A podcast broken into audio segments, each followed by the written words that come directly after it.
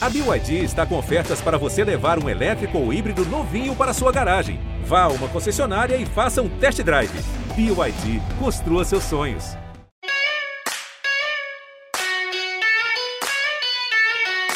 Você perguntar pro Andrés Corintiano, Andrés, você foi um bom presidente? Eu falo, fui um excelente presidente. Ele, manda ele jogar, manda ele dar os seis números da Mega Sena pra mim, ó. E a Trafic tem que cuidar dos jogadores que estão com a parceira dela e não do Corinthians. Recebendo algumas críticas que eu aceito. Agora, insinuações, não.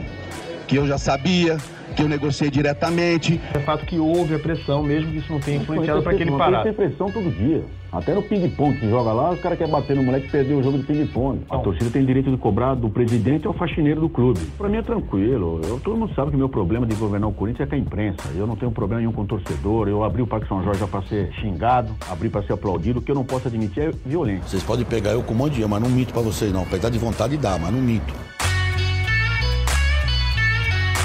Olá, eu sou Bruno Cassucci e como vocês já devem ter percebido, esse é um podcast GE Corinthians um pouco diferente. Sem a nossa vinheta tradicional, sem a apresentação do Leonardo Bianchi e também sem os meus fiéis escudeiros aqui, setoristas do Corinthians, Ana Canhedo e Marcelo Braga. Mas nem por isso é, estou é, mal acompanhado, pelo contrário, tenho, tenho grandes companhias aqui, como vocês saberão daqui a pouco. É, esse é um podcast diferente porque ele interessa não só ao torcedor do Corinthians, é claro que o torcedor corintiano vai ouvi-lo com mais atenção, com carinho especial, mas também é um podcast para quem gosta dos bastidores do futebol, do meio da cartolagem, porque vamos falar de André Sanches esse personagem controverso, presidente do Corinthians, que deixa o cargo agora em 3 de janeiro, amado e odiado por muitos, é, mas um personagem para lá de interessante, um personagem com muitas histórias e que vai aumentando a sua dinastia no comando do Corinthians, chegará a 16 anos à frente do clube. Ele foi eleito em 2007, desde então ou se reelegeu ou colocou no cargo no comando do Corinthians aliados dele é, o último do Írio Monteiro Alves, eleito por um mandato que vai até 2023. Mas sem mais enrolações, eu tenho aqui comigo o Leandro Canônico, ele que antes de tudo é meu chefe, mas também editor do GE, foi repórter do Corinthians entre 2008 e 2012, acompanhou André Sanches durante toda a passagem na CBF, pela seleção. Bem-vindo e obrigado por aceitar o convite, Canas. Obrigado, Cassuso. Obrigado pelo chefe. Eu não tenho nem roupa para ser seu chefe, cara. Eu precisaria me vestir muito melhor para ter essa, esse rótulo aí. Mas eu fiquei feliz com o convite. É sempre um prazer poder colaborar com o pessoal que que está no dia a dia dos clubes, né? Agora que eu tô já fora, tô na, na parte mais de retaguarda aqui, é muito bom colaborar com quem está na rua, porque é um trabalho é, cansativo, mas que também traz ótimos frutos aí e boas histórias como vocês aí do GE Corinthians sempre trazem. E eu não vou dar boas-vindas para o outro convidado que está aqui, porque eu não quero dar spoiler. Se bem que dá para dar um pequeno spoiler, só dá para dizer o seguinte: ele é bonito, canhoto e uruguaio. Não tem como dar errado na vida. E tem uma estante de livros maravilhosos que a gente está vendo aqui na gravação, né, Canas? Se, se o André estivesse participando de, desse podcast, ele também definiria vocês dois como gangsters, talvez, né? Um termo que ele gosta de usar bastante quando fala de jornalista, desses blogueiros. O nosso Gangster outro... mafioso. Mafioso.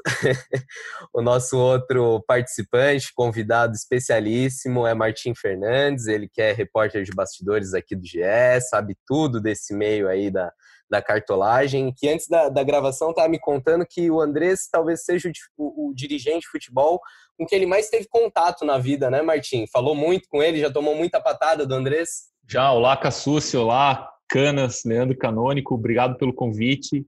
É um prazer falar com, com o torcedor do Corinthians que está ouvindo aqui o podcast. Pois é, o Andrés provavelmente foi o dirigente de futebol com quem eu mais convivi na vida, porque eu, como o Leandro, fui setorista do Corinthians na Folha de São Paulo, onde eu trabalhava antes de vir para a Globo. Depois eu fui setorista da seleção brasileira quando o Andrés era diretor de seleções, também é, na mesma época que o Leandro.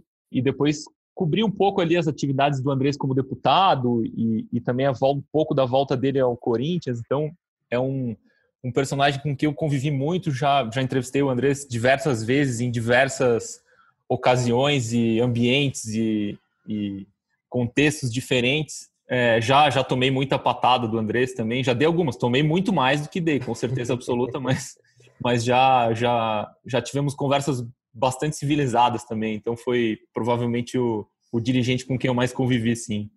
Bacana. A, a, ideia desse podcast é, além da gente complementar todo esse perfil que, que pode ser lido no, no GE.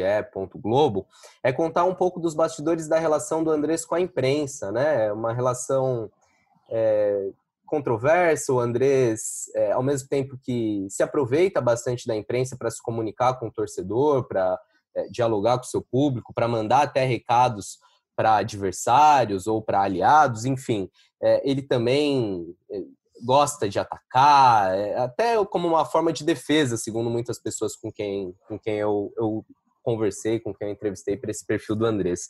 Mas para a gente começar, Canas, eu queria saber como que era lá atrás, como que era no, no primeiro mandato do Andrés, quando você estava é, no início do setorismo do Corinthians, ele também no início da presidência dele. É, era um presidente acessível, um presidente que em tempos em que não existia o WhatsApp, né, que a comunicação era um pouco mais difícil, você conseguia passar a mão no telefone e falava com o Andrés com facilidade. Como que era a relação dele lá no primeiro mandato? Então, até isso que eu ia observar, né? Você já observou bem aí, de não tinha WhatsApp, né? A, a apuração era totalmente diferente, assim. E, a gente passava muito tempo dentro do clube, né? O Corinthians, é, o Mano era o técnico, o Mano sempre foi um cara que, que é, gostou de dar treinamentos em dois períodos, ele as viagens do Corinthians com o Mano, o Martin deve lembrar bem, quando tinham dois jogos fora, ele essas viagens elas viravam um, um período de, de, intertemporada ali. Ele, ele, por exemplo, uma vez com o Corinthians ele fez uma viagem que foi Curitiba e Fortaleza, por exemplo, Fortaleza e Curitiba, ao contrário. Então você imagina, ele juntava os jogadores ali 10 dias e ficava. Então sempre foi assim, e isso facilitava muito, porque a gente ia no clube de manhã, né? O Corinthians treinava aquela época no Parque São Jorge, então a gente ficava lá para almoçar, né? E assim, os dirigentes também almoçavam no clube, tinha muito conselheiro lá que andava pelo clube, anda até hoje, né? Mas como o time de futebol treinava lá, então a, a, a, rotina do setorista, do jornalista, era estar no clube todos os dias. Então a gente tinha muito contato com esse pessoal e com o Andrés também, porque ele também estava sempre lá né? E por telefone ele também era acessível. Tinha vezes que não atendia, tinha vezes que te xingava e desligava, tinha vezes que, que ficava falando meia hora, 40 minutos no telefone. Mas a gente tinha muito mais contato pessoal, né? Porque a gente vivia muito mais o clube naquela época, né? Hoje os treinos muitas vezes são fechados, são abertos por 15 minutos.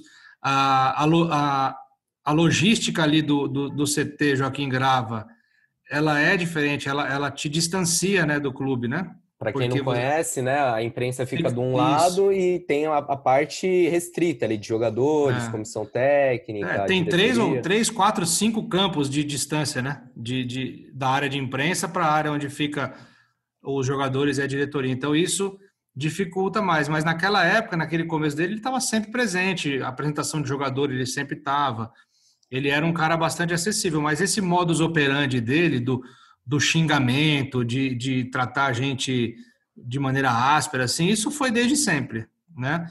Mas é o que o Martin falou, né? Da mesma, na mesma proporção que, talvez não na mesma proporção, mas na, a gente não podia, isso eu percebi depois de tomar umas três, quatro, cinco patadas, você não podia recuar, você tinha que ir para cima junto. Se você ele recua, ele respeita mais, né? Isso, você... exatamente, exatamente. Exatamente. Teve uma vez, inclusive, até desculpa atrapalhar teu roteiro aí, mas ele ele estava bem no auge daquela discussão do Morumbi ser sede da Copa, não nem existia ainda o projeto de, de Itaquera, né? Então assim, mas estava tava naquela naquele momento bem turbulento. Acho que foi logo depois da Copa de, de 2010, estava um momento bem turbulento do, do, do negócio do Morumbi e o, Andrés foi receber um título de cidadão paulistano, alguma, alguma honraria ali na, na Câmara dos Vereadores aqui de São Paulo. E ele, eu acho que tinha eu e mais alguém, eu não lembro se o Martim estava nessa, mas eu, tava eu e mais alguém de, de, jornalismo esportivo. E o Andrés foi dar uma coletiva ali numa salinha para os repórteres de política que estavam ali na Câmara, que cobrem Câmara. E aí, a hora que eu fui fazer uma pergunta, ele começou a me xingar. Ele falou: ah, que vocês do jornalismo esportivo eu não, não respeito, eu não respondo, eu não falo, que não sei o quê, vocês são blog, que não sei o quê. E aí ficou todo mundo pra minha cara, ficou um baita de um climão, né? Porque ninguém me conhecia ali, né? É igual chegar um repórter de política no meio do jornalismo esportivo ali, né? E, a gente, sei lá, vamos supor, a gente vai cobrir alguma coisa do, do prefeito de São Paulo, do Bruno Covas lá, né? E, minto, desculpa, contrário, né? Chega um repórter de política para cobrir um negócio de um presidente de clube, né? No CT do Corinthians.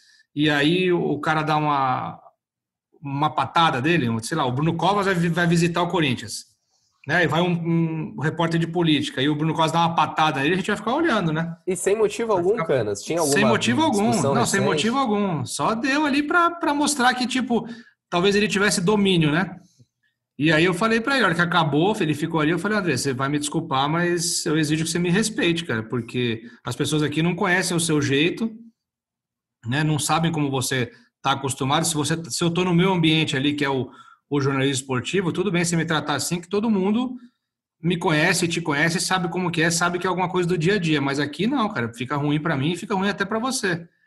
Aí teve um coquetel depois, assim, ele me chamou e falou, senta aí. Aí ele senta, eu sentei do lado dele e ele começou a falar. E aí passou um monte de informação do Juvenal Juvencio na época, do Morumbi e tal, e no fim acabou rendendo uma matéria bacana. Mas esse modus operandi dele, assim, é até hoje, assim. E uma, uma, uma sugestão que eu dou para quem vai cobrir André, Sanches, André Sanches onde for, se ele te xingar, engole nas primeiras, mas na hora que você sentir confiança, xinga de volta que ele vai te respeitar. e você falou de, de, atrapalhar roteiro, não atrapalha nada. Vai lá, Martim, aqui é papo livre. Não, eu, vamos vamos eu, jogando eu, conversa fora. Eu conheci o Andrés e durante muito tempo o telefone dele estava anotado assim na minha agenda do, do meu telefone, que era líder da oposição que o presidente do Corinthians era o Alberto do Alib ainda em 2007. do Alib, né? Exatamente, ele estava ali já caindo, né, na, na esteira ali do fim da MSI. E o Andrés, que tinha participado lá atrás da, da gestão dele, é, formou ali um grupo de oposição e nessa condição de, de oposicionista, como todo mundo que está na oposição, falava muito com a imprensa, né? Porque queria aparecer, queria ganhar espaço tal. E ali eu comecei a ter uma, alguma relação com ele quando ele era quando ele era líder da oposição. Aí depois quando ele virou presidente, ele mais ou menos já conhecia quem quem cobria quem cobriu esse esse movimento antes, né? Então era, foi mais fácil chegar ele como presidente porque a gente já já conhecia ele de antes. Isso que o que o Leandro estava falando desse desse jeito do Andrés na Copa do Mundo de 2010, ele foi como chefe de delegação, né, que é um na Copa da África do Sul, que é um cargo decorativo que a CBF dá para quando quer agradar alguém, quer agradar um presidente de clube, um presidente de federação, um, um político, até o governador João Dória, por exemplo, já foi chefe de delegação Sim. numa Copa América. O André estava lá. Sem... estava na crista da onda ali, né, Martim? Exato, Era presidente do Corinthians. Do tinha reconstruído o Corinthians, né, depois do rebaixamento, ganhado a Copa do Brasil, tal. Tinha contratado o Ronaldo, os patrocínios estavam em alta. Então ele era um personagem é, meio central assim do futebol brasileiro. E ele ficava o dia inteiro lá na na concentração da seleção, nos treinos da seleção, que também eram abertos, também outra, outra diferença, né? E o Leandro estava lá cobrindo a seleção brasileira para a Globo, eu trabalhava na Folha na época, e os repórteres que não eram de São Paulo ficavam todos impressionados com o Andrés. Ó, oh, ele fala palavrão, ele xinga, ele é, ele é autêntico, tudo aquilo que a gente já conhecia, já tinha escrito é, anos antes, a imprensa de fora de São Paulo que não tinha contato com ele ficou meio encantado, assim, né, pelos bons e pelos maus motivos com o Andrés. Então, na, na, na seleção lá, eu mandei a Espanha ser campeã, eu tirei o juiz, mandei o juiz embora, mandei. Pelo que se falam aí, eu, eu era todo poderoso. Eu era simplesmente um chefe de delegação como os outros 18, eu fui o 19. Eu fui lá, fiz a parte que me coube, saiu da minha liberdade, sei do meu limite e não ultrapassei o meu limite. Ninguém entrou no meu limite e eu não passei o limite dos outros. A, a, a CBF tem um comando. Quem manda lá é o seu Ricardo Teixeira, os seus diretores. Eu simplesmente fui um simples chefe de delegação. E era uma seleção muito fechada, né, Martinho? Imagino que o Andrés acabava sendo também um, um, um, dos poucos acessos que vocês tinham ali com o Dunga, que não falava com ninguém. Acho que os jogadores também ficavam um pouco, imagino que receosos com um técnico que, uhum. que era tão fechado. O Andrés acabava servindo ali como uma ponte entre vocês e, e a seleção. Sim, ah, era, tinha um pouco disso, sim. E por exemplo, aquela seleção era tão fechada que teve uma folga que eles saíram, foram para shopping, foram passear ali em Joanesburgo e o Robinho deu uma entrevista para Globo, inclusive para o Mauro Naves. E depois disso o Robinho teve que pedir desculpa para os outros jogadores, pedir desculpa para a comissão técnica porque ele tinha quebrado lá o, o pacto de silêncio que que regia aquela seleção ali com o Dunga esse dia o... aí meu, esse dia aí meu plantão foi num safari Só que a hora que acabou meu plantão, os jogadores chegaram, eu perdi os jogadores. Mas aproveitei o safari. que é o que importa, né, Canas? O, o Andrés te deu mais patada ou mais furo, Martim? Você, você conseguiu muita notícia com o Andrés? Porque ele, o, o Canas falou há pouco que ele falou coisas do Juvenal. O que eu ouço é que o Andrés tem muita informação, que ele sabe não só das coisas que acontecem no Corinthians, como também em outros clubes. Porque fala com muita gente, tem contato com outros presidentes, com empresários, com gente do meio, e que ele tem muita informação te ajudava ou era, era mais patado ou mais furo, no fim das contas? Cara, eram as duas coisas, assim. Ele, de fato, sabia de muita coisa, circulava no, no poder, ele tinha muita influência. E também ele era um cara muito difícil, assim, e, tinha, e, e ele sabia, né, usar a imprensa também para despistar, para chamar atenção para coisas que... Tinha um problema no Corinthians, ele tinha uma crise, alguma coisa. Ele vinha e soltava uma, uma bomba, uma informação sobre o Palmeiras, ou sobre o São Paulo, ou sobre o Santos, para também desviar o foco do que estava acontecendo de ruim na administração dele ou no Corinthians. Ele também sempre soube jogar com a imprensa esse tipo de coisa. O, o, o teve um exemplo assim é, que eu gosto de lembrar que 2012, por exemplo, quando ele era chefe de delegação da seleção brasileira, desculpa, ele era diretor de seleções da seleção brasileira e o presidente da CBF já era José Maria Marim e depois de um jogo da seleção em Buenos Aires contra a Argentina na Bomboneira, tava aquele dia, aquela semana, né, aquele aquele jogo já tava um clima meio estranho de demissão no ar, o Mano poderia cair, o técnico da seleção brasileira era o Mano Menezes. A seleção ganhou o jogo da Argentina, ganhou nos pênaltis, ganhou aquele super clássico das Américas. No meio do jogo, no intervalo, o Marim e o Marco Paulo Del Nero, que eram que era co-presidente da CBF, né? Os dois eram gêmeos siameses eles não, abandonaram o jogo no meio do no intervalo, voltaram para São Paulo de, de avião. E depois do jogo, eu falei com o Andrés na zona mista, aquela área de entrevistas, né, por onde os jogadores ali passam depois do jogo, e ele me falou: olha, eles vão demitir todo mundo. Eles vão demitir a comissão técnica, a Mano vai cair, vai, vão demitir todo mundo. E eu, naquela madrugada ali de quarta para quinta-feira, falei, puta, vai demitir todo mundo. Aí comecei a eu escrevi uma matéria, eu trabalhava na Folha na época, escrevi uma matéria, deixei pronta, mas não publiquei porque eu não tinha como, como checar, né? E aí avisei meus colegas no jornal em São Paulo que, tinha, que eu tinha essa informação, mandei a matéria para eles e falei, ó, oh, eu, não, eu não tenho mais informação aqui, aqui de Buenos Aires, mas passei o dia inteiro no telefone a quinta-feira tentando checar, apurar e nada, assim, não, não conseguíamos confirmar de jeito nenhum. Na sexta-feira de manhã, de fato, o Marinho e o Marco Paulo Del demitiram o Mano e demitiram todo mundo. Então, assim, a, aí eu fiquei pensando depois, será que o Andrés falou isso para mim, para ver se a notícia saía e a repercussão talvez fizesse os dois mudar de ideia? Ou será que ele estava só dando a informação correta mesmo, sabe? Só tava então, pé da vida e quis soltar isso de alguma forma, é, desabafar. E, e, de certa forma estava certo, né? O que ele falou aconteceu. Então o, o, Canas tem uma história boa também, né, Canas? Que ele te deu um baita furo e você não, não acreditou muito no Andrés. Puta. É uma baita história triste. até né? hoje. uma baita história gente. triste. Isso que, isso que, que é, um, ninguém, nenhum ser humano pode pensar com fome, né, cara? Você tá com fome, você... e o Martins sabe como eu sou com fome, cara, porque ele fez muita cobertura comigo. Eu não posso estar com fome, cara. Se eu tô com fome, minha prioridade é comer, cara. Senão eu não consigo fazer mais nada. Mas eu tava. Até dessa, dessa viagem tem uma outra história que, o, que o Martim pode contar também. É, ele era, ele era da, da CBF na época e ele estava na porta do hotel da seleção. A gente, tá, eu estava hospedado no hotel da seleção e eu estava indo encontrar alguns amigos, inclusive o Martim era um deles, para jantar numa churrascaria. E eu, eu fiquei na porta esperando o táxi chegar e o, o André estava lá fumando e conversando com o pai do Neymar. E aí eu, eu fiquei esperando ali o carro, tô esperando, tal hora que o pai do Neymar saiu, o Andrés me deu um grito, ô, ô. Eu falei, Ei, Andrés, tudo bom? Ele, acabei de falar para ele aqui, ó, passei uma carta em branco, um cheque em branco aqui para ele, quero contratar o Neymar pro Corinthians. Eu falei, ah, Andrés, tá zoando. Não, não, não, verdade, cheque em branco, cheque em branco. Quanto ele quiser, eu assino o Neymar é do Corinthians. Eu falei, ah, tá bom, Andrés, beleza, vou jantar lá, depois a gente se fala. E abraço, abraço, tchau, tchau, tchau, tchau. Saí, fui embora. Cara, isso passou acho que uns seis meses, talvez um ano, cara. Eu não vou me recordar quem foi que deu, cara. Não sei se o Martim lembra.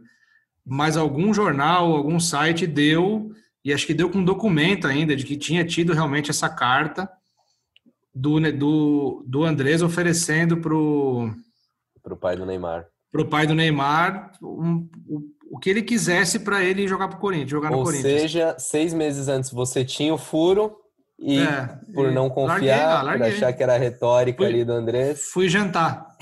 Não, e porque, e, e porque o Andrés. Isso foi em Goiânia, né, cara? Foi, foi em Goiânia. É, porque o, o Andrés tem esse jeito, assim, ele fala uns negócios que, que parece tão absurdo que você fala, será que. Será que ele tá me, me tirando, sabe? É, não é possível que esse cara esteja falando sério, É, né? E- Porque Não, o Neymar, assim- nessa época, o noticiário era Real Madrid, Barcelona, Sim, sim. Chelsea, dezenas de milhões de dólares e tal. Você fala, "Nem- nenhum time brasileiro vai ter dinheiro para contratar o Neymar. Então, você sempre ficava assim, será que ele.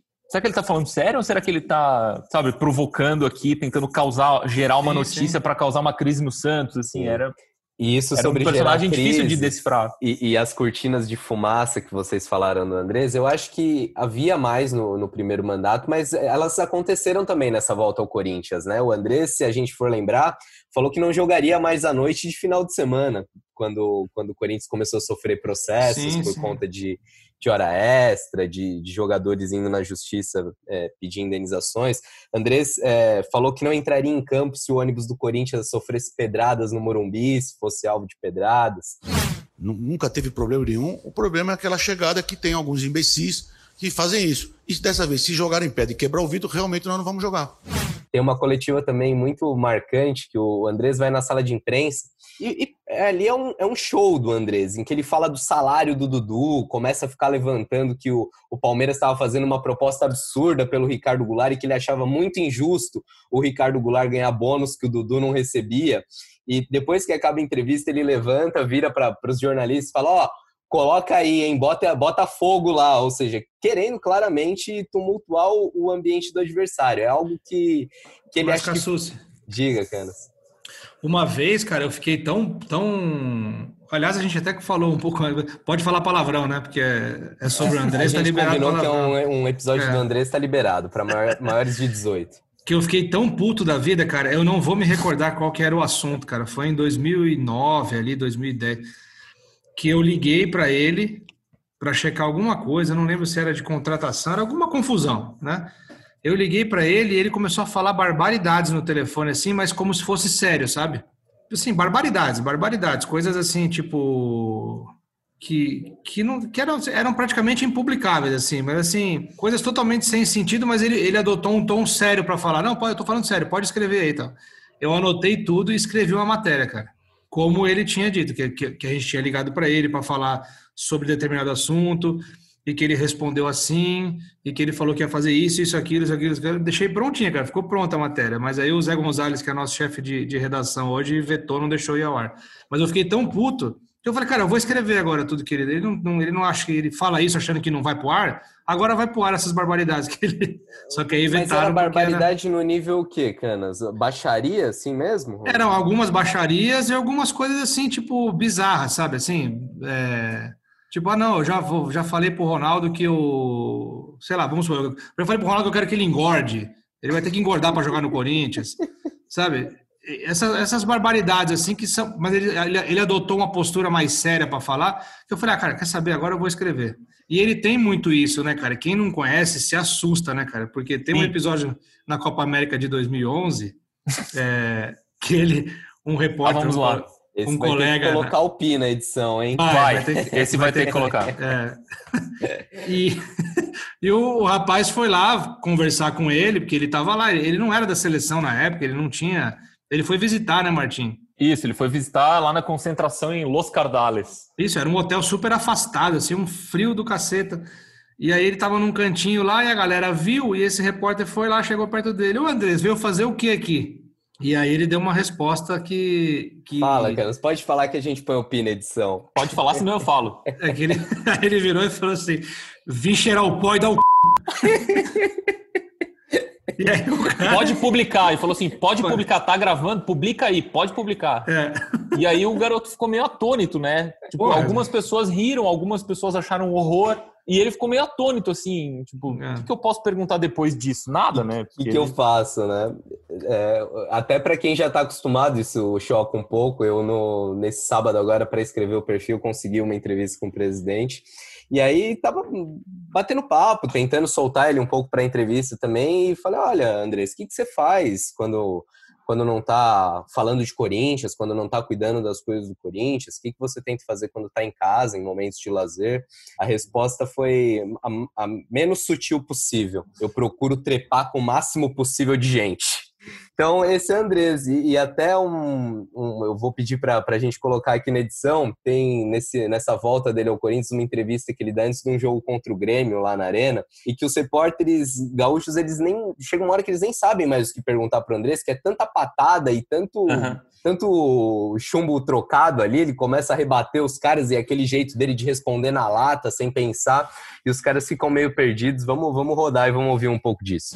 Sua avaliação sobre o jogo de hoje, presidente, como fazer para derrotar o Grêmio aqui dentro da arena? Comentantes do jogo é uma maravilha, né? Vamos esperar o jogo para que a gente comente. Presidente, agora... O senhor não está subestimando até a própria capacidade do senhor. Eu lembro que depois da derrota para o Tolima, o mundo queria que o senhor demitisse o Tite. E o senhor bancou o Tite. Ou seja, o dirigente pode andar para a imprensa e ter convicção. Então a, a gente não tem culpa. Presta atenção. Quando eu segurei o Tite em 2011, nós ganhamos. Então eu fui inteligente e ele também. Se nós tivéssemos perdido, a tua pergunta era: você não foi muito burro em ter mantido o Tite? Infelizmente no futebol é ganhar, cara. Aqui não adianta você ser vice, terceiro colocado, um bom trabalho. Ou ganha ou não ganha. Agora, presidente, vencer. Péssimo. Péssimo. Mas péssimo, eu tô falando péssimo. Presidente, não é uma Eu tática. ganhei. Agora é uma vencer- tática sua dizer que quando você joga um futebol fraco. Minha, um não, vocês falam isso todo dia. Eu, eu, eu, eu ligo a maldita da televisão de vez em quando e o que que fala? O Corinthians joga mal, o Corinthians joga feio, o Corinthians não sei. Eu E vencer. falando. Essa... E eu venceu, e o. Grêmio, presidente. Venceu o Grêmio aqui na Arena, um semifinalista de Libertadores. Pode mudar tudo isso, a opinião de todo mundo e o Corinthians mostrar que de vez está brigando pelo título? Vai mudar. Hoje é sábado. Até quinta-feira, 8 horas da noite, muda. Depois, se perder pro Atlético, é tudo ao contrário. Vocês comentam o resultado. Presidente, essa fama de... Comentar resultado é fácil. Presidente, essa fama do Corinthians ser um time retranqueiro incomoda o senhor? Imagina. Mas nós somos mesmo retranqueiro, time pequeno, time fraco. Escrevendo esse perfil do Andrés, uma coisa que eu ouvi muito é que o Andrés é um cara festeiro, um cara que gosta de estar no meio dos amigos, gosta de sair. E realmente, né, desde o primeiro mandato ele tem uma, até uma fama de, de baladeiro, e ele cultiva um pouco dessa fama, né? Se a gente for lembrar, no último carnaval, o Andrés foi visto é, em camarote com o Gabriel Medina, com o Neymar, com a Anitta, é, chegou até a ter um problema de saúde depois do, do carnaval de 2019. Mas, enfim, para entender um pouco melhor desse lado festeiro, o lado baladeiro do Andrés, eu procurei alguém que entende um pouquinho da noite, que é Emerson Sheik, ex-jogador, ex-dirigente do Corinthians e amigo pessoal de André Sanches. É, mandei uma mensagem para o Sheik e perguntei se ele já, já tinha pego balada com o Andrés. Vamos ouvir a resposta. Bom, eu sempre fui a favor das pessoas se divertirem e serem felizes da maneira que as mesmas acharem melhor. É, alguns gostam de curtir balada, outros gostam de fazer um churrasco em casa com a família, outros gostam de viajar, ir à igreja, enfim, existem várias maneiras das pessoas se divertirem, né? estarem bem, felizes. E o Andrés, ele pode acreditar que não é só a balada que deixa o Andrés feliz. Pelo contrário, o Andrés ele não é nem um cara de muita balada. Só que o cargo que ele ocupa enquanto presidente de um dos maiores clubes do país, quando ele, quando ele se coloca num evento é, desse tipo, onde tem música, tem diversão, tem todo tipo de, de tribo, ele, ele aumenta a exposição dele, né? Mas o André já é um cara de mais de 50 anos, cara que não aguenta. E às vezes que ele foi para balada com um atleta ou que encontrou o atleta na balada, é a exposição por conta do nome Corinthians. Agora, o Andrés não é um cara da noite. O Andrés não é um cara que todo final de semana agita a rapaziada para ir para balada. Isso não é verdade. E eu duvido muito que durante esses anos de mandato do André, ele tenha ligado para atletas convidando para ir para a balada. Falo com propriedade, porque é um cara que tive sempre um, um relacionamento muito próximo. E eu já saí com o Andrés para jantar e nós esticamos. Agora, combinar para ir para uma balada, isso não aconteceu. E já fomos juntos, mas sei lá, jantando. Agora, Ei, vamos na balada. Não, essa possibilidade não aconteceu.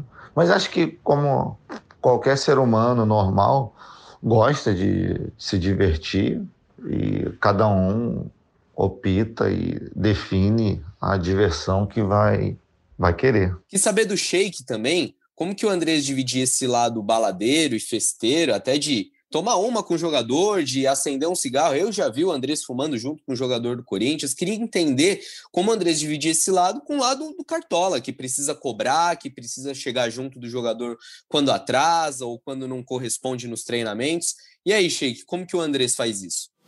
O Andrés é muito, muito diferente, sim.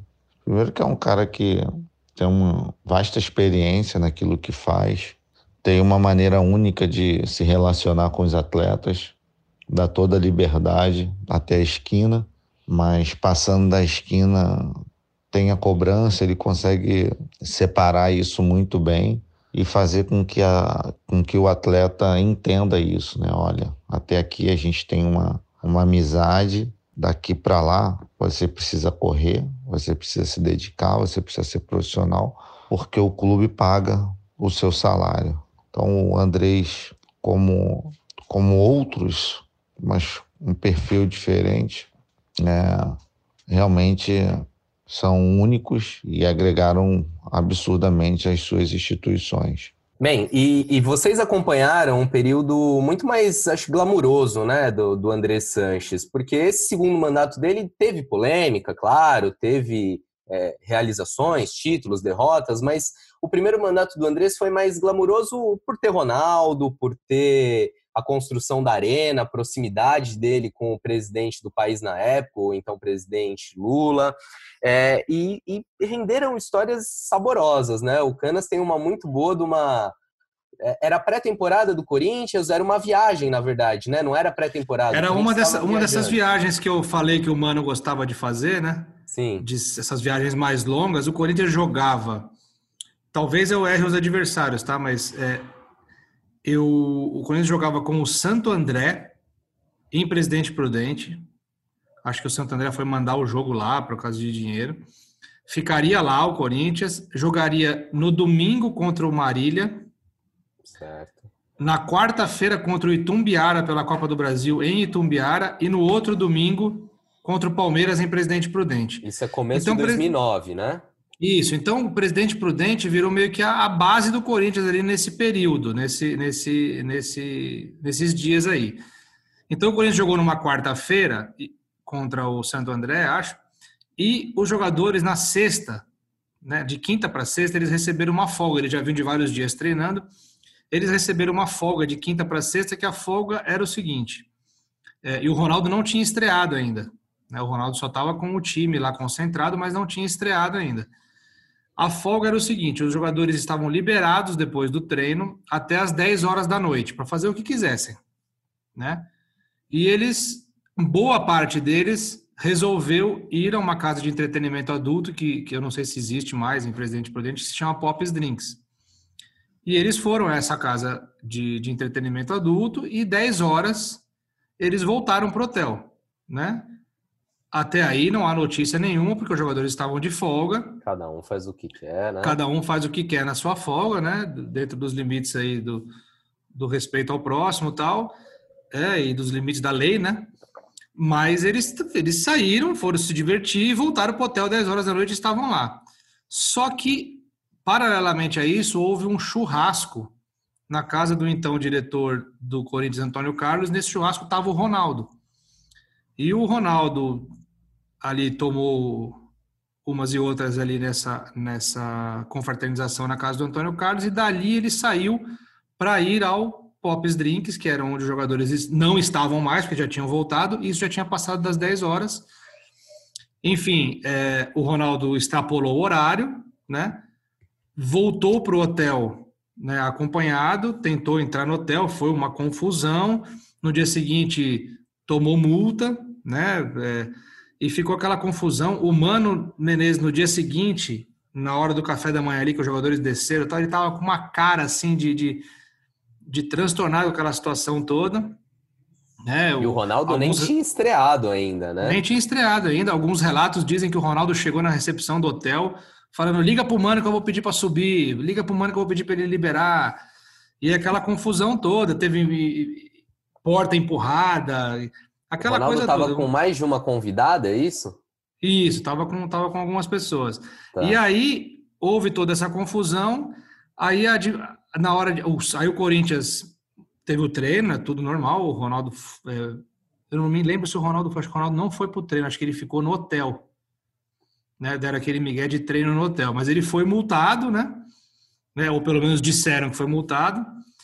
E teve toda essa situação. O, o Antônio Carlos acabou saindo do Corinthians, né? Foi demitido ali. Né, e o Antônio Carlos é, é um, um, amigo de longa data, era um amigo de longa data do Andrés, né? De, de muito tempo. Sim eram muito leais um ao outro ali, teve essa situação.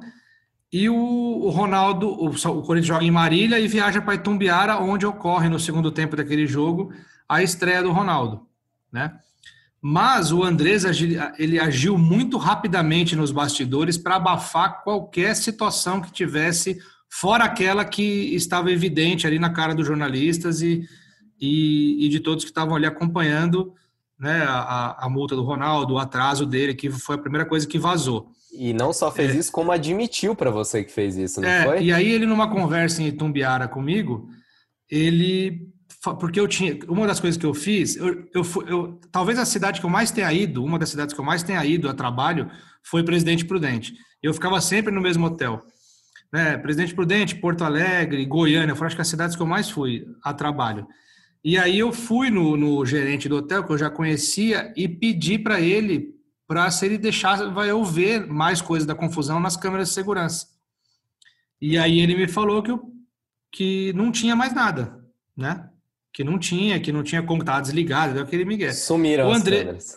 O Andrés me chamou para conversar lá em Tumbiara e, e falou, né? Que eu que ele sabia que eu tinha ido atrás e que não existia mais porque ele já tinha dado um jeito naquilo né? Falou, não, já dei um jeito nisso aí. Eu sei que você foi atrás, você não vai conseguir.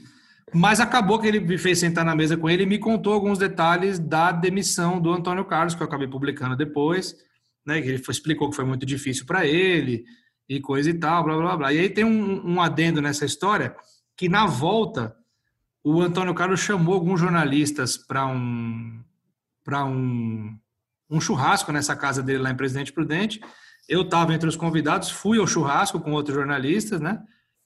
Porque isso poucas ele... semanas depois da demissão Não, dele. Na é semana isso? seguinte. Na semana na seguinte. semana seguinte, é porque o, o Corinthians volta ao presidente Prudente. Certo. E aí, quem que tá lá junto com o Antônio Carlos? O Andrés no churrasco, que era um churrasco de família, assim, foi um ambiente bem familiar. Teve uma oração para dar força para Antônio Carlos, estava passando por um momento difícil na carreira, que tinha sido demitido, e quem demitiu ele estava no churrasco. que era o Andrés que eles são muito amigos. É que o Andrés explicou que não tinha, ele não teve solução diante do que aconteceu de segurar o cara. Nada mais André Sanches do que isso. E, e esse, essa história que você está contando me lembrou de outra desse segundo mandato dele agora, dessa volta dele ao Corinthians, é, que ele também agiu muito rapidamente para tentar colocar panos quentes, para tentar é, acabar com, não sei se com provas, mas tentar diminuir os danos ali, né? Controlar a crise, que foi quando o Ralph é, invadiu uma casa, sofreu um acidente de trânsito na madrugada. Era quase uma da manhã quando nossa equipe chegou lá no local do acidente. E antes de qualquer veículo de imprensa estar tá lá, o Andrés já estava, mas não no, no, local, na casa em que o carro bateu. O Andrés estava no quarteirão de baixo, numa sombra, bem escondidinho, sem aparecer, sem falar com ninguém. E, e depois o próprio Andes me confirmou que estava na casa dele, eram 11 da noite quando ligaram para ele, e que ele ficou lá até 4 da manhã, fazendo telefonema, falando com advogado, com conhecidos, tentando é, minimizar o problema ali e resolver o que, que envolvia o, o Ralph. É, uma coisa que dá para falar é que assim o, o Andrés, é, você pode gostar, pode não gostar, mas a dedicação dele ao cargo é integral, né? Porque o Martin conhece muitos dirigentes. Acho que dá para falar que são poucos que, que se que topariam sair da própria casa, atravessar a cidade e ir lá resolver o problema de um jogador na madrugada de uma sexta para sábado, né, Martin? Verdade. Tem um negócio que ele gosta de futebol, né? Ele gosta do, desse ambiente. Por isso que eu duvido quando ele diz que vai sair, que vai se aposentar, que vai largar. Eu, eu, eu duvido porque quando terminou o primeiro mandato dele, ele falou isso: não, agora eu vou para arquibancada, não quero mais saber disso. Aí logo depois ele tava, tinha virado dirigente da CBF. Depois ele saiu da CBF, né? Foi demitido pelo Marim, ou, ou se demitiu, enfim e falou: não, agora não quero mais saber disso, tal, não sei o quê. Virou deputado federal, envolvido muito com assuntos de, de futebol.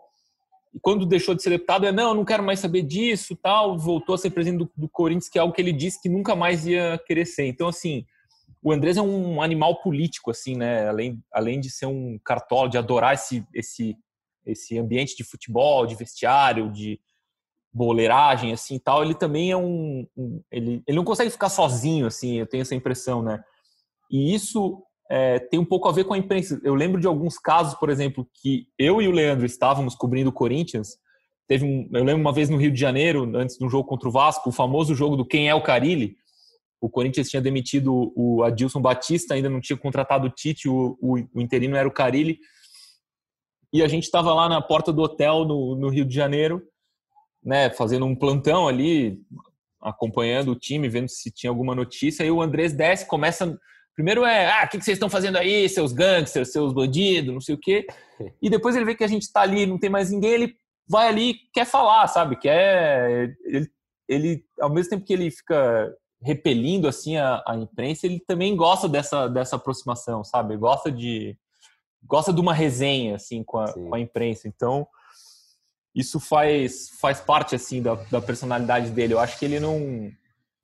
Eu não vejo ele muito na dele, sabe? Ah, não, agora beleza, terminei meu segundo mandato, vou para casa, vou para arquibancada. Não, não consigo ver o Andrés longe longe desse barulho, não. Você é, a impressão que dá é que a, a política é o combustível dele, né?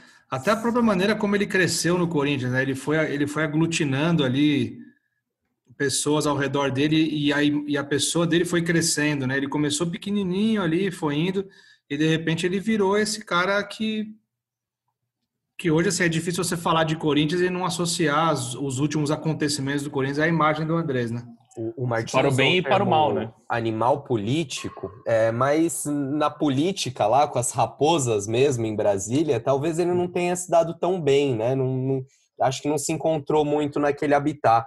Por que, que o, o, a vida política do Andrés lá em Brasília durou só um mandato? Por que, que você acha que ele não quis estender mais essa, essa carreira na, na política, Martim?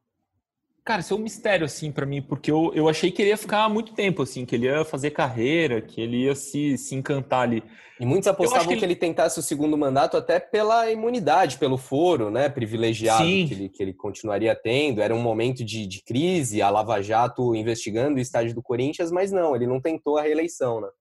É verdade, não tentou.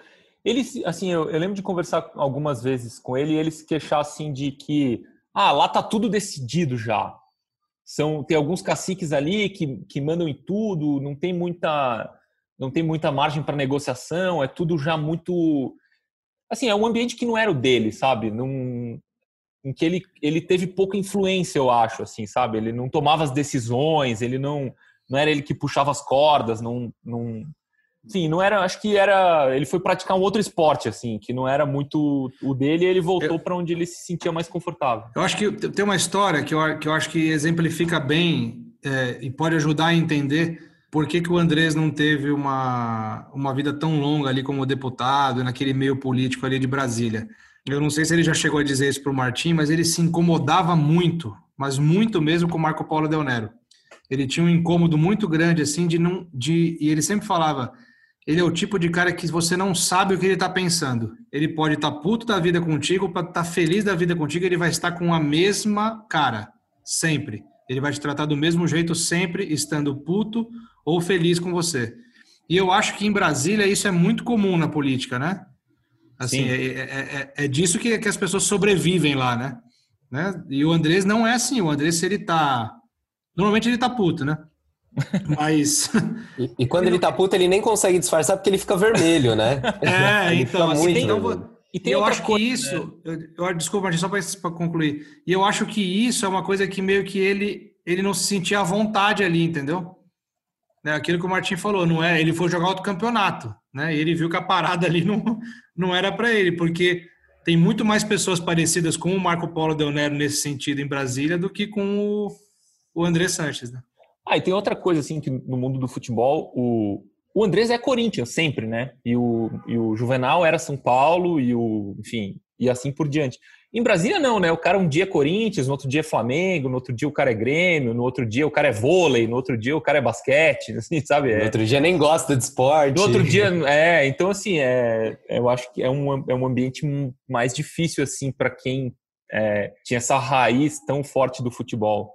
Mas no ambiente da cartolagem mesmo, Martim, de, de reunião de CBF, Federação Paulista, ali o Andrés transita muito bem, né? Ali ele tá, tá em casa.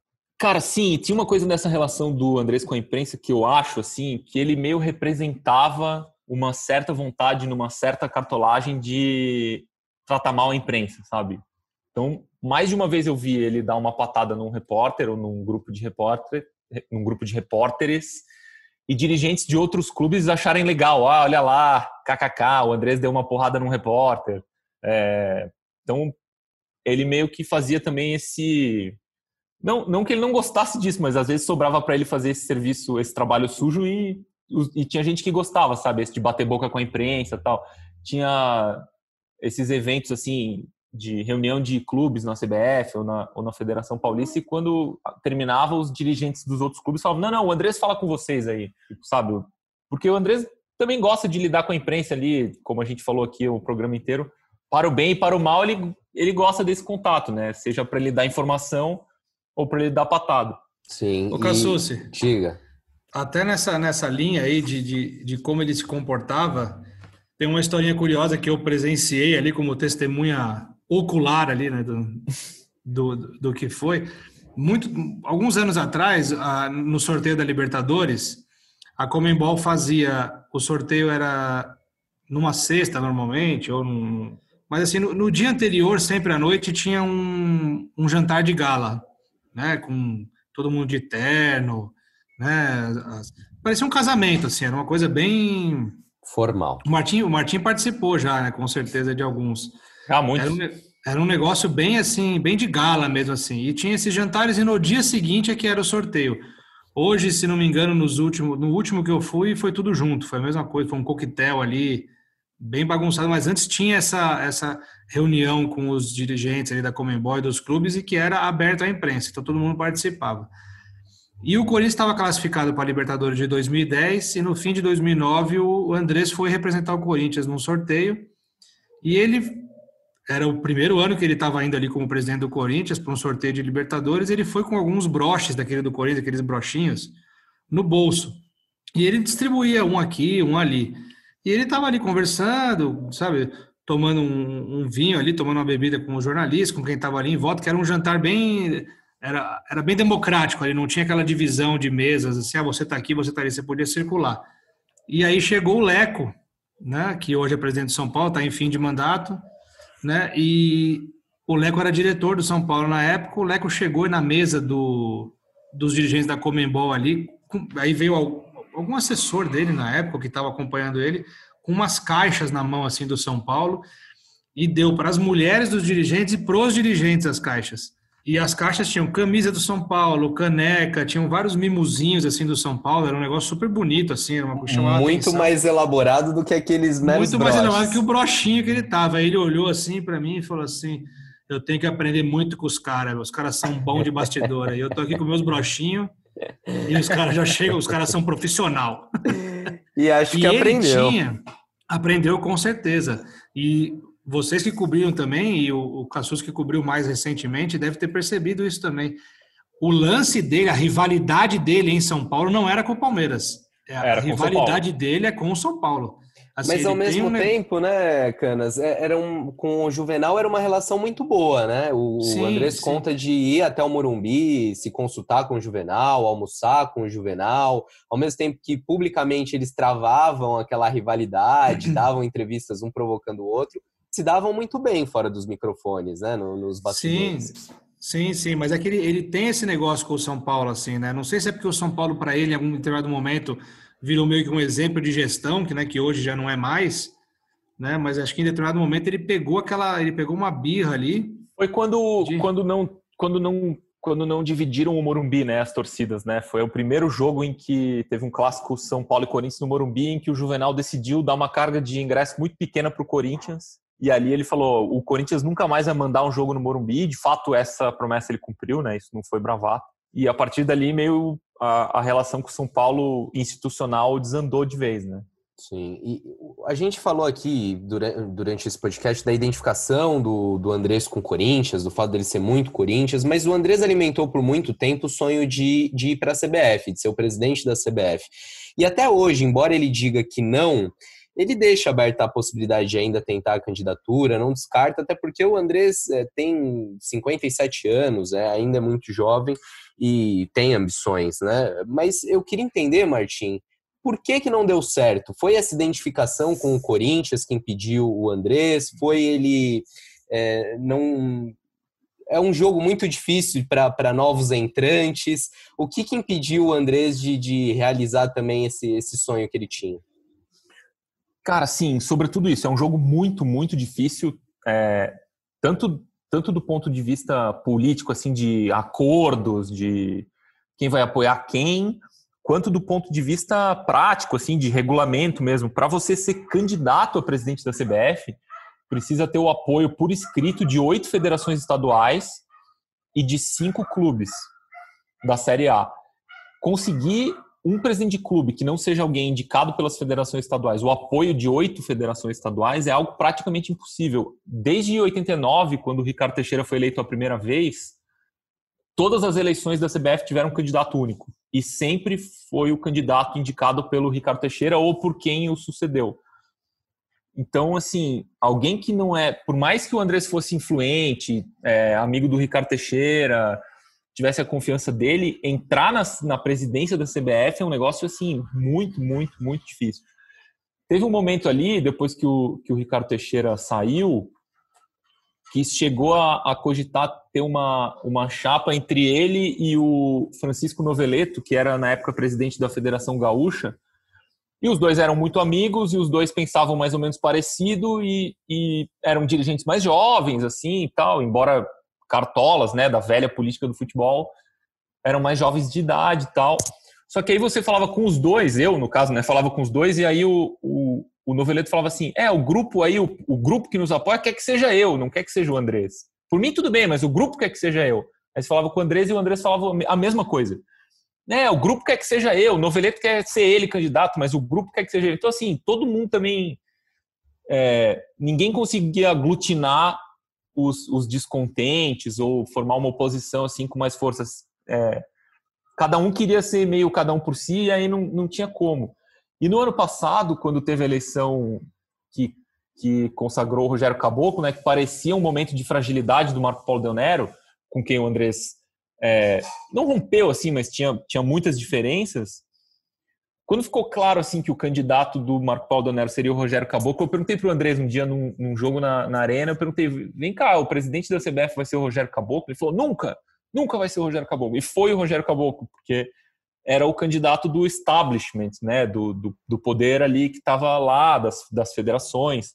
Então, assim, ele pode até conseguir, se ele conseguir, mas para isso ele vai ter que juntar um apoio que hoje parece muito distante, não só para ele, mas como para qualquer outro. Assim. Vai ter que ser alguém que junte as federações estaduais. E hoje esse, esse núcleo das, das federações é muito fechado e sempre muito fechado com quem está no poder da CBF no momento. Na entrevista que eu fiz com o André Sanches, eu perguntei para ele sobre o futuro e se ele tem intenção de voltar à CBF. Ele falou sobre o assunto. Vamos ouvir. CBF ainda está no seu radar? Não, não está mais não. A pessoa pedindo a CBF, confusão que eu ia arrumar, meu Deus do céu. Deixa quieto. Se tiver que ser um dia, vai ser, mas Não trabalho mais para isso, não. Não trabalha mais? E não tenho mais aquela convicção que eu tinha antes de querer ser e tal. Não tenho. O que, que tirou o seu tesão? O sistema, tentei duas vezes, o sistema não dá. É impossível. Impossível não, mas você tem que se desgastar muito, se dedicar muito, e não vou ficar eu me dedicando 5, 10, 15 anos a isso, para quando eu tiver 80 anos ganhar. Então, deixa do jeito que quer. Mas, o que precisar de ajudar, eu vou ajudar. Já pensou o que eu ia fazer? O que, você desse? se eu falar, aí, aí, a chance, aí a chance é zero. Você compraria muitas brigas, é isso? Mas todo mundo que assumir um cargo em qualquer situação, exemplo, no futebol, que quer fazer alguma coisa diferente, vai arrumar confusão. Futebol é muito tradicional, é muito aquilo, aquilo que você tenta mudar um pouquinho, óbvio que você vai entrar em atrito com várias pessoas. É nesse sentido. Tem que mudar? Um monte de coisa. Mas deixa quieto. Se um dia eu for, vocês vão saber. O que tirou sua vontade foi ver que tava muito difícil de ganhar, foi isso? Não, é muito difícil de ser candidato, não de ganhar. Ganhar eu ganho. O problema é ser candidato. Como é que você é candidato? Com oito federações tem que assinar para você ser candidato. Vai lá. Me dou bem com todos, gosto de todos, mas cada um tem sua hora. Tá aí a palavra do Andrés, ele diz que não, não, não garante isso como um sonho, não garante que volta. No Corinthians ele afirma que nunca mais vai se envolver na política, o que eu duvido, mas é a palavra dele, vamos ver o, desenrolar dos fatos nos próximos anos. Fato é que ele deixa o Corinthians com a dívida da Arena muito bem equacionada, ainda não resolvido. O Corinthians ainda vai levar quase 20 anos para sanar essa dívida, mas agora já tem ela mais melhor desenhada, mas também deixa o Corinthians com uma dívida do clube social enorme, de quase um bilhão, é, mas também com uma história importante de títulos, é, a construção do CT, o CT da base encaminhado, a Arena Corinthians, é um presidente histórico, sem dúvida. Para a gente encerrar nosso papo, Leandro Canônico, você que acompanhou o, Andrés, acompanha o Andrés há mais de uma década, você consegue ver mudanças dele ao longo do tempo? O que o Andrés que você conheceu lá atrás tem de igual e tem diferente em relação ao Andrés que deixa o Corinthians agora nesse fim de ano? Então, Susi, é, eu acho que ele, ficou. Ele aprendeu muito né, dos primeiros contatos que a gente teve com ele lá no começo da presidência até hoje. Ele evoluiu muito como, como dirigente, né? E assim, é de se. A, gente vê, a gente vê né, muitos dirigentes até é, passando. Ele, ele já passou dos limites também, o Andrés. Ele não é santo, claro que não é, mas estou dizendo assim. Mas a gente vê hoje em dia alguns dirigentes passando do limite da, da do razoável para defender os times, né? Mas o Andrés sempre defendeu os interesses do Corinthians, mas ele sempre que pelo menos fez parecer de formas assim às vezes mais é, mais democrática, né? Assim, também abrindo para os outros. pensando nos outros. Mais coletiva, também. isso. Né? Óbvio que ele teve os deslizes dele, claro, mas eu acho que ele evoluiu muito como dirigente nesse sentido, assim. E eu acho que hoje em dia, assim, cara, é, é o que é ainda mais você pega hoje aqui em São Paulo, o Gagliotti acaba aparecendo mais, né? Mas você pega o Leco, que passou os últimos anos aí da gestão sumido, praticamente sumido, e obviamente eu não estou contando aqui o período que ele pegou Covid, que foi um período pequeno em relação a toda a gestão dele, né? Mas assim, ele antes mesmo de pandemia, o Leco era uma, uma entidade que ficava só nos bastidores, não aparecia, mas o Andrés, em momentos de, nos momentos de crise, quando o dirigente tem que aparecer, ele sempre apareceu para dar a cara a tapa ali. Né? Então, assim, ele, isso é uma característica positiva dele, né? Agora, uma coisa que eu acho que ele não, que é da personalidade dele não muda e, não, e talvez não vá mudar, é essa maneira agressiva, às vezes até tosca de lidar com, a, com as situações, né? Que acaba gerando mais conflito do que deveria, né? Principalmente em situações desfavoráveis para ele, né? Sim, sim, sim. Ele cria um, um ambiente ali, ele às vezes chega a ser até desrespeitoso com a outra pessoa que está tá na interlocução com ele ali, né? Tipo, o, você olha assim, às vezes ele passa até dos limites, assim, mas é é um cara assim que se você pega a manha de cobrir, é desgastante, é desgastante, mas você pega a manha de cobrir ali, você pega o jeito dele e consegue e consegue lidar. Mas acho que de maneira geral, assim, botando na balança, ele foi um bom dirigente para o Corinthians, mas que também cometeu erros e deslizes como tantos outros, né? Sim. Mas de maneira geral, eu acho que o, o, o saldo talvez seja um pouquinho mais positivo do que negativo ali.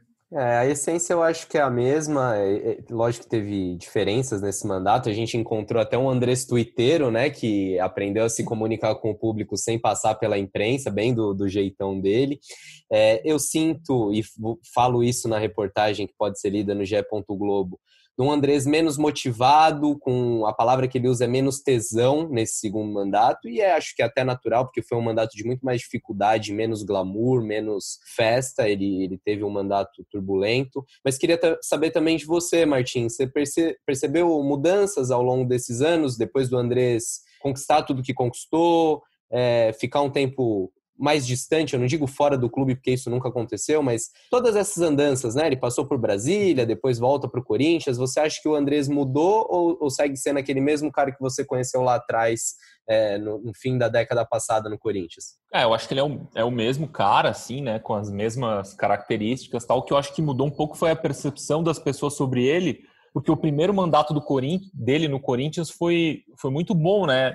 O primeiro mandato e depois o mandato, o mandato tampão ali que ele assume do, do Alib, e depois o primeiro que é a reconstrução do time, o CT, o estatuto novo, é, o estádio que começa a sair do papel. Ele, ele parecia um personagem maior no futebol brasileiro, assim. Parece que a volta dele ele, ele termina como um personagem menor do que ele mesmo já tinha sido lá atrás, sabe? O Andrés era apontado por muita gente como o futuro presidente da CBF tal.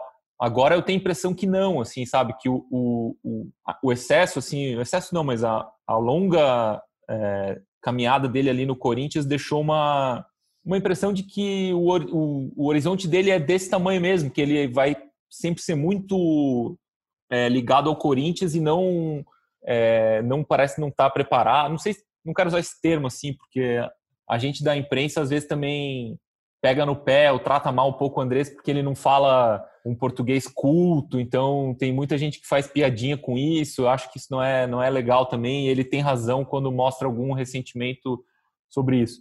Mas eu quero dizer assim que o, ele encolheu assim como cartola porque o Corinthians também não, não conseguiu manter aquela exuberância lá do começo da década, sabe? Que era o time que chegou, depois ganhou a Libertadores quando ele saiu, mas que estava sempre lá brigando para ser campeão brasileiro. O Corinthians parece que por seus próprios problemas gerados também pela gestão às vezes ruim do Andrés, não, ele não sai tão grande quanto ele foi, quanto ele saiu muito grande no primeiro mandato, entendeu? Dei uma resposta longa aqui, mas acho que concordo, editando aí dá para chegar dá para dá para chegar num, num, resumo aí. Acho que não só pelo que acontece no Corinthians, mas pela realidade do país, né? O Andrés era um grande amigo do presidente da República, tinha Também contato isso, direto claro. com o presidente da República, era uma, era uma outra realidade, né? E nesses anos ele ele sofreu duros golpes, como o principal aliado dele, o André Negão, sendo conduzido coercitivamente para prestar depoimento, o partido dele, o PT, se enfraquecendo. Verdade. Enfim, uma série de mudanças na, na, conjuntura do Corinthians e do país que, que fizeram ele perder um pouco desse, desse poder, dessa influência,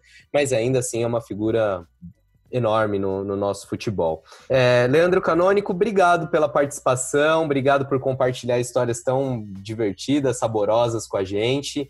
É, quem quiser ouvir mais o Canas é só sintonizar no podcast. Já é São Paulo, acho que nosso público corintiano não vai querer, mas tá aí o convite. Canas, obrigado mais uma vez por estar aqui conosco.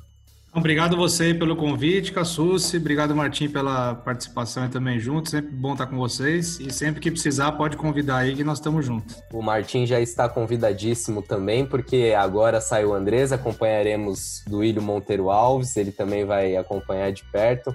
Martim, valeu pela, pela participação, por dedicar um pouquinho do seu tempo para falar com a gente e volte mais vezes. Obrigado, Cassucci. Um abraço, Canas. Um abraço para todo mundo que ouviu o podcast. Espero que tenham gostado. Eu tô às ordens aqui, precisando só chamar. E para quem só ouviu o podcast, é, fica o convite também para ler nossa reportagem completa no site do GE. Globo. Tem entrevista em vídeo com o André Sanches, tem depoimentos de pessoas que foram próximas a ele, pessoas que estiveram junto com, com o Andrés nesses anos de Corinthians, é, histórias. É, eu diria, surpreendentes do, do Andrés, um outro lado desse cara que parece turrão, mas que, que também chora, que também conta piada, que é sentimental, o lado família dele. Tudo isso você confere nessa matéria do GE. Globo. E aqui no nosso podcast, é, você já sabe tudo sobre o Corinthians, as notícias, análise dos jogos, informações de bastidores. Você pode ouvir nosso podcast aqui no site mesmo ou nos principais agregadores, na sua plataforma preferida de podcast. Eu sou Bruno Cassucci, me despeço por aqui. Até a próxima. Um abraço, um feliz ano novo, um bom 2021 a todos. Tchau.